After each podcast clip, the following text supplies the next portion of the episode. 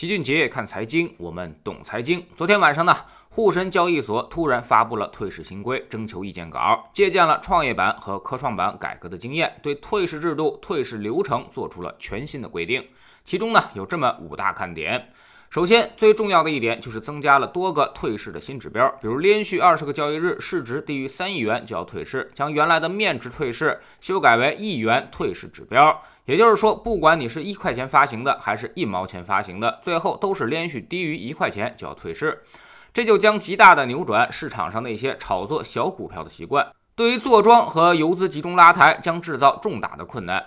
中小投资者一定要注意市值和价格这两个指标。如果市值过低，比如低于十亿元，价格过低，低于三块钱，那么就尽量不要再碰了。因为他们除了正常下跌之外，还有一种可能就是被竞争对手给袭击，存在恶意被杀跌，最终导致退市的可能。所以这个雷千万不要去踩。正常退市之后可是没有赔偿的。其次呢，财务类指标也有所丰富。原来的利润一刀切，现在呢增加了扣非前后利润为负，且营业收入低于人民币一亿元的指标。同时呢，对于实施退市风险警示后的下一年度财务指标进行了交叉适用。也就是说，原来那套两年巨亏换一年微利的方式已经玩不下去了，变卖资产将变得毫无意义。只要你营收上不去，扣非利润为负值，那么依然会让你退市。那么这两个指标大家一定要留神，业绩差的公司千万也就别碰了，太过于危险，想保壳将变得越来越艰难。因为利润这个东西好做，但是营收不太好维持。第三呢，对于违法乱纪、人品有问题的公司，比如连续三年虚增净利润或者是利润总额百分之一百，且三年合计虚增二者金额达到十亿元以上。或者呢，连续三年资产负债表虚增净资产金额百分之五十，且三年累计虚假记载金额合计达到十亿元以上的，也坚决给予打击。其实人品不好的公司必须要退市，这个没啥商量的余地。投资者也要长记性，之前如果有过财务造假经历的，那么以后都不要再碰这些公司了。第四呢，就是大大缩短了退市流程，取消暂停上市和恢复上市环节，明确上市公司连续两年触及财务类指标即终止上市，取消交易类退市情形的退市整理期设置，退市整理期首日不设涨跌幅限制，将退市整理期交易时限从三十个交易日已经缩短到了十五个交易日，将重大违法类退市连续停牌时点从收到行政处罚事先告知书延后到收到行政处罚决定书。第五，啥时候实施呢？财务类退市指标以二零二零年年报作为首个起算年度进行适用。新规中增加的造假金额加造假比例、重大信息披露、违法事项强制退市指标，也是从二零二零年开始起算。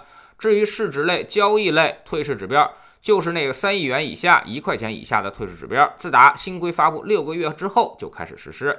综合来看，这次退市制度修改最主要的还是增加了市值、交易和财务类指标，目的呢就是要将退市常态化。说白了就是监管认为，如果你的公司已经很烂了，而且已经没人愿意买了，那么你还赖在股市上干嘛呢？干脆就把你扫地出门。这些措施将极大的纠正 A 股市场上炒小炒烂的传统，引导更多的资金进入优质企业，或者去进行指数投资。个股投资的难度将越来越大。甚至有的投资者可能会因此而损失惨重，炒股炒到最后血本无归。有人说，为啥没有提到赔偿的事儿？交易类退市和市值类退市是不可能给你任何赔偿的。你自己愿意买那些小破公司，最后触发了退市红线，血本无归，那你赖谁呢？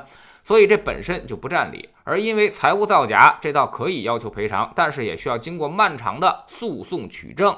最关键的是，你得证明他的行为确实对你造成了误导。法的原则是谁主张谁举证，所以很多投资者都折在了举证这个环节上面。最后可能经过了长达几年的诉讼，最终呢你赢得了官司，但能赔多少钱也并不确定。比如之前就有这么一家公司，因为财务造假被八百多名投资者给起诉，索赔五点五六亿元。最终确实是投资者赢得了官司，但最终呢只赔了七千零三十万，差距巨大。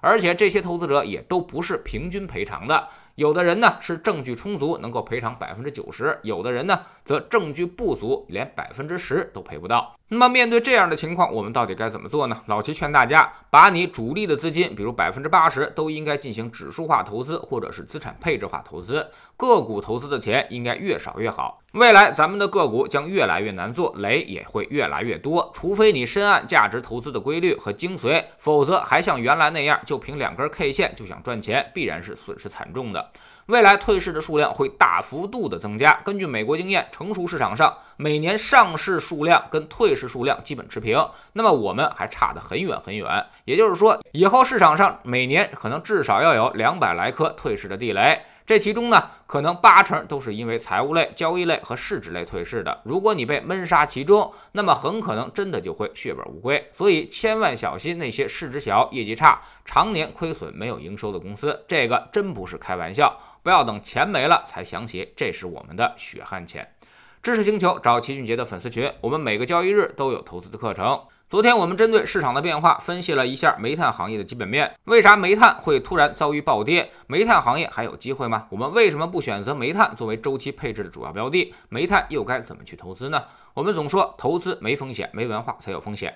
学点投资的真本事，从下载知识星球 APP 找齐俊杰的粉丝群开始。在这里，我们要让赚钱变成一种常态，让你明明白白知道钱到底是怎么赚到的。